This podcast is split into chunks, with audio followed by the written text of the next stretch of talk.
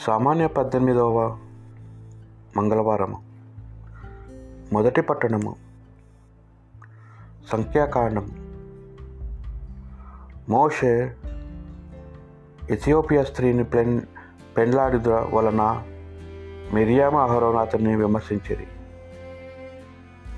ఆమె మోషే ముఖముననే మాట్లాడాను ఏమి? మా వలన మాట్లాడలేదా? అనిరి. యాభై వారి గునుగుడు వినెను. భూమి మీద సంచరించు నరులందరిలో మోషే మహావినవంతుడు. ప్రభు తలవి తలంపుగా మోషే అహరోను మిరియాములతో మాట్లాడను. ఆ ముగ్గురిని సాన్నిధ్యపు గుడారమునకు రమ్మని పిలిచాను. వారు వెళ్ళిరి. యాభై మేఘస్తంభమున దిగి వచ్చి గుడారము తలుపునొద్ద నిలుచుండి అహరోను మిరియాములను పిలువగా వారు ముందున ముందుకు వచ్చిరి. యాభై వారు వారితో మీరు నా పలుకులు ఆలింపుడు. మీలో ఎవరైనా ప్రవక్తలు ఉన్న చోట నేను వారికి దర్శనములందు కనిపింతును. కలలో వారితో మాట్లాడుదను. కానీ నా సేవకుడైన మోషేతో మాత్రము అట్లు మాట్లాడను.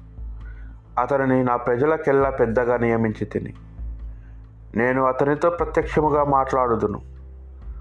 గుడారములతో కాకుండా సూటిగానే అతనితో సంభాషింతును.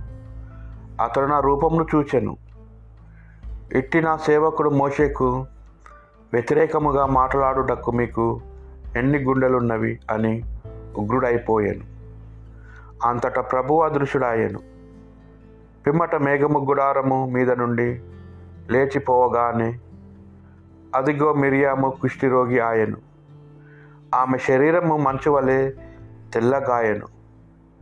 అహరోను మిరియాము వైపు చూడగా ఆమెకు కుష్ఠవాది సోకి ఉండెను.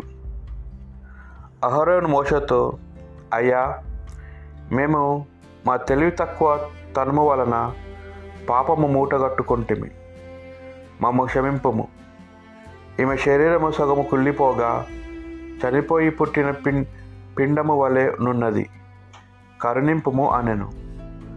మోషే యావక్కు మొర్రపెట్టి ప్రభు ఈమెకు స్వస్థత దయచేయము అని వీడెను. ఇది ప్రభువాక్ భక్తి కీర్తన. నా అపరాధము నాకు తెలియను. నా తప్పులు ఎల్లప్పుడూ నా ముందులోనే మదిలోనే మెదులుచున్నవి. నీకే నీకే నేను ద్రోహముగా నేను పాపము చేసి తిని. నీవు దుష్కరములుగా గణించిన పనులను చేసి తిని. నీవు నాకు తీర్పు చెప్పడం న్యాయమే. నన్ను దోషిగా నిందించడం సమంజసమే. నేను పుట్టినప్పటి నుండి పాపాత్ముడనే. మా అమ్మ కడుపును పడినప్పటి నుండి పాపాత్ముడనే. ఇదిగో నీవు చిత్తశుద్ధిని కోరువాడవు. నా మనస్సును నీ జ్ఞానముతో నింపుము. ఇదిగో నీవు చిత్తశుద్ధి కోరువాడవు. నా మనసు నీ జ్ఞానముతో నింపము. ఇస్సోపుతో శుద్ధీకరింపము అప్పుడు నేను శుద్ధుడగుదును. నన్ను కడుగుము. నేను మంచు కంటే తెల్లనగుదును. నీ రక్షణానందము నాకు మరలా దయచేయము. విధేయాత్మకమైన హృదయమును నాకు ప్రసాదింపము. నేను పాపులకు నీ మార్గము తెలియజేయదును. అప్పుడు వారు నీ యొద్దకు తిరిగి వత్తురు. సువార్త పట్టణము. పునీత మత్తయ్య గారు రాసిన సువార్త. యేసు తాను జనసమూహములను పంపి వేయులోగా శిష్యులను పడవనెక్కి తనకంటే ముందుగా ఆవిడ ధరికి చేరవాలని ఆజ్ఞాపించాను. ఆ జనసమూహమును పంపివేసిన పిమ్మట యేసు ప్రార్థించుకున్నటక ఏకాంతముగా కొండ మీదకి వెళ్ళాను. సాయం సమయమున వరకు ఆయన ఏకాంతముగా ఆ చెట్టనే ఇంతలో గాలి ప్రతికూలముగా వీచుట వలన పొడవాలలో కొట్టుకొని చాలా దూరము వెళ్ళాను. వేకువజామున యేసు నీటిపై నడుచుచు వారి వద్దకు వచ్చాను. అది చూచిన శిష్యులు భయభ్రాంతులయ్యి ఇది భూతము అని కేకలు వేసిరి. వెంటనే యేసు వారితో భయపడకము ధైర్యము వహింపుడు నేనే అని పలికాను. పేతురు ప్రభువు నిజముగా నీవే ఆయన నీటి మీద నడిచి నీ వద్ద వచ్చుటకు నాకు ఆజ్ఞయము అనెను. ఆయన రమ్మనగానే పేతురు ఆ పడవ దిగి నీటిపై నడిచి ఆయన ఎద్దకు వచ్చుచుండెను. కానీ ఆ పెనుగాలికి భయపడి నీటిలో మునిగిపోవచ్చు ప్రభు నన్ను రక్షింపము అని కేకలు వేయసాగాను. వెంటనే ప్రభువు చేయి చాచి పట్టుకొని అల్ప విశ్వాసి నీవేళ సందర్శించితివి అనెను. అంతట వారు పడవనెక్కగానే గాలి ఆగిపోయాను.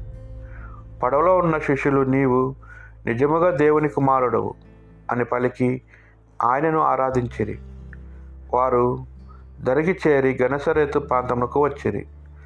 అతడు జనులు ఆయనను గుర్తించినప్పుడు పరిసర ప్రాంతం అంతటికి ఆ వార్తను పంపి వ్యాధిగ్రస్తులనందరినీ ప్రభు సన్నిధికి తీసుకొని వచ్చిరి. వారిని కనీసం ఆయన అంగి అంచైన తాకనీయము అని ఆయనను ప్రార్థించిరి. అట్లా తాకిన వారెల్లరూ స్వస్థత పొందిరి. ఇది ప్రభు సువిశేషము.